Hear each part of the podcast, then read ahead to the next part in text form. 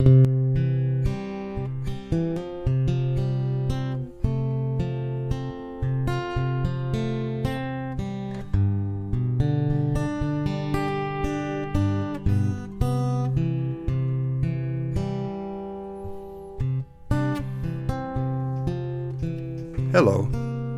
Dave Ives here with the Praise Wind broadcast, inviting you to go to the praisewind.com website where you can find literature and music and messages. Go to How to Be Born Again page and check over those scriptures prayerfully and pray and ask God to reveal the truth of those scriptures to you. If you are born again, it doesn't hurt one little bit for you to go check yourself in the faith. You read those scriptures, and if they cause your heart to rejoice and you agree with them, well, then we're in agreement, and you're in agreement with the mercy and the sacrifice of Jesus Christ. Now let's pray. Lord God, open our eyes to your very present truth Lord God, not some abstract philosophy, but the living truth present by your Holy Spirit. Thank you for what you did for us, and we give you all the glory and the praise. In Jesus' name, and amen.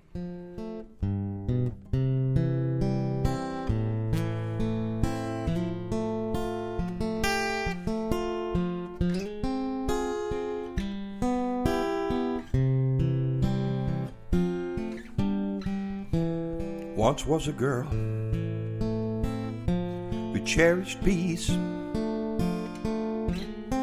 She found solitude obliging.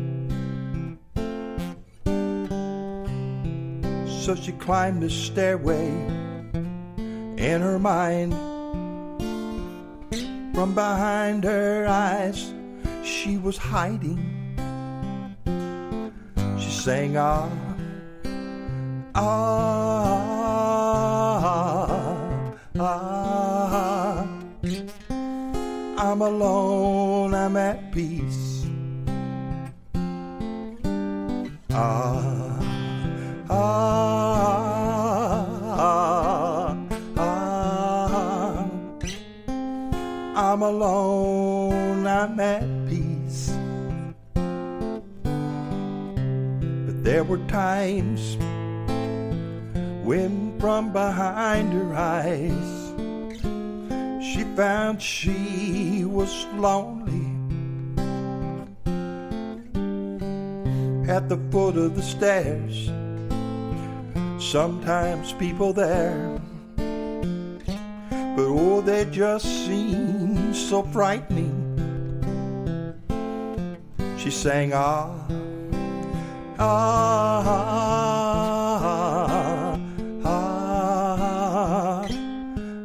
I'm alone, I'm at peace.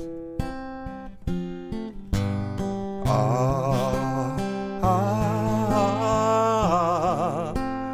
ah, I'm alone, I'm at peace. One night, after ceaseless crying, she cried out to the God she hoped was there. Comfort warm, calm that storm. She heard love call from the foot of the stairs. He says, Open the doors. I'm here to take away your fear and grief. I'm the King of Kings. I'm the Prince of Peace.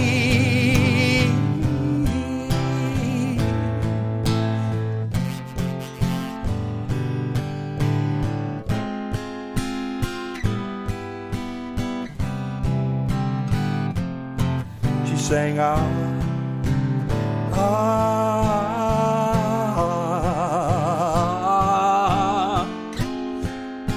I'm in love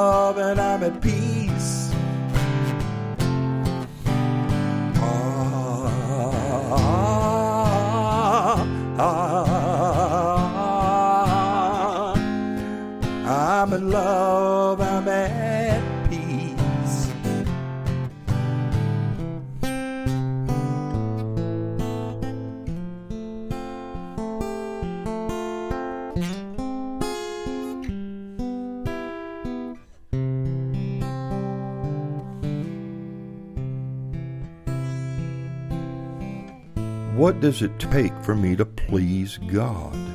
So many people see God as a hard taskmaster, that he hates anyone who is not full of perfection as he is. The exact opposite is the truth. God loves the imperfect. He calls us to be forgiven. He calls us to have righteousness like putting on a coat. Jesus Christ made available to us garments of righteousness, and He wants us to put them on and be confident. From that position, from that foundation, we can go forward and we can do all kinds of good works. We can have a satisfying life. We can have mercy toward those who need mercy. We can receive mercy when we find ourselves imperfect once again. I'd like to start out by directing us toward the Old Testament prophet Micah, Micah 6 and 6. The prophet asks the question, Wherewith shall I come before the Lord, and bow myself before the high God? Shall I come before him with burnt offerings, with calves of a year old? Will the Lord be pleased with thousands of rams, or with ten thousands of rivers of oil? Shall I give my firstborn for my transgression, the fruit of my body for the sin of my soul? You know, I think that that's most people's mindset, that somehow they have to sacrifice. But the truth is, the real truth, is that God has provided a sacrifice, and his name is Jesus. God is not really interested in you beating yourself up or spending the rest of your life in remorse for your sins. The Lord is not pleased with us trying to pay for our sins with good deeds. The Lord will be pleased when we do good deeds because our sins have been forgiven. Let me say that again. God is not interested in you trying to settle the score because of your past sins by doing good works. He wants you just to simply receive the righteousness of Jesus Christ in exchange for your sins and then from that position do good works. In verse 8 of our chapter in Micah 6, God answers the prophet, and he says, He hath showed thee, O man, what is good, and what doth the Lord require of thee, but to do justly, and to love mercy, and to walk humbly with thy God. You see, once you've allowed Jesus Christ to come into your heart. Once you put on his righteousness like a garment and you wrap yourself up in Jesus Christ's perfection for your sins, your good works have an eternal value to them, not just some passing feel good moment. The Lord wants you to do justly, to have mercy. And the Lord wants you to walk humbly in His presence. Those three things. Do what's right. Do justly. Love mercy. Don't take every advantage to get the better over someone just because they're having a hard time. No, encourage them. Have mercy. Do your good deeds. And then walk humbly with thy God. You yourself once embroiled in the very fault that is troubling you about that person. Walk humbly with God. Have mercy and do justly. You've got to know what's right and what's wrong. Your mercy isn't really mercy if you're blind. To know what is right and to know what is good, God can give us that understanding and we can look at evil and have mercy on the victims of evil. But in order to do so, we have to understand justice and we have to understand right and wrong. We can have mercy on the wicked and we can have mercy on the just if our eyes are open to truth. This is brought out further with the Apostle Paul in Ephesians 4 and 14. It reads this way That we henceforth be no more children, tossed to and fro, and carried about with every wind of doctrine by the sleight of men, and cunning craftiness, whereby they lie in wait to deceive. But speaking the truth in love may grow up into Him in all things, which is the head, even Christ. You see, it's God's will for us to be one with Christ and to grow into that understanding and grow into a productive and a sincere relationship with Christ.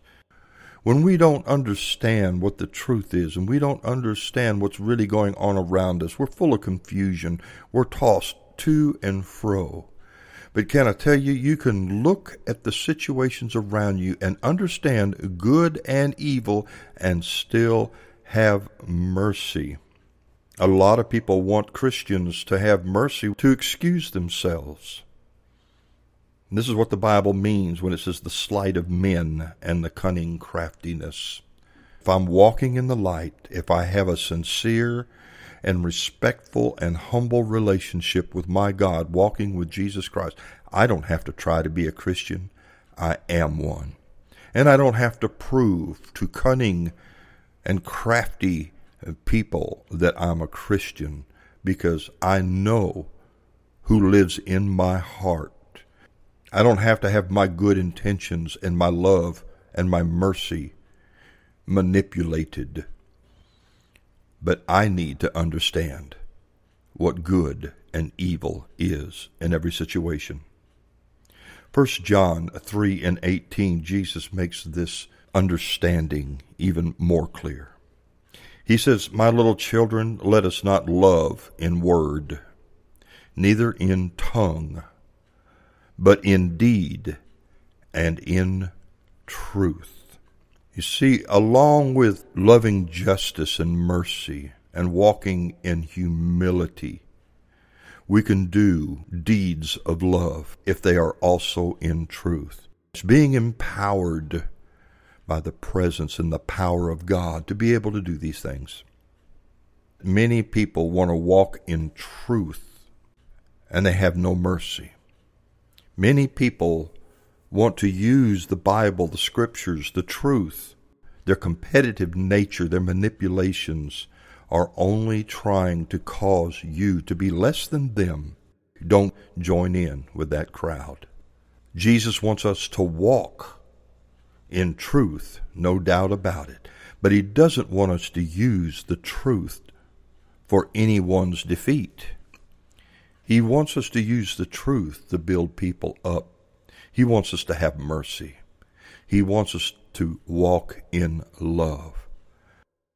And a lot of people sacrifice the truth to do so. So many times people get it in their mind that somehow they're not walking in love if they say something that causes a dispute, either in the situation or in a person's life.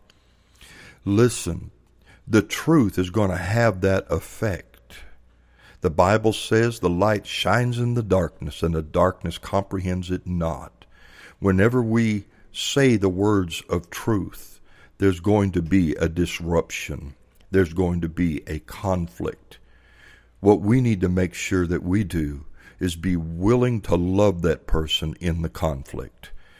We need to be willing to be merciful and loving and supportive even in the conflict, not avoiding the conflict and avoiding the truth, thinking that that's love. You see, love and truth together show that support and consideration. I hope this helps you today. I pray that in Jesus' name that you walk in mercy and justice and humility and in truth and in love in Jesus' name.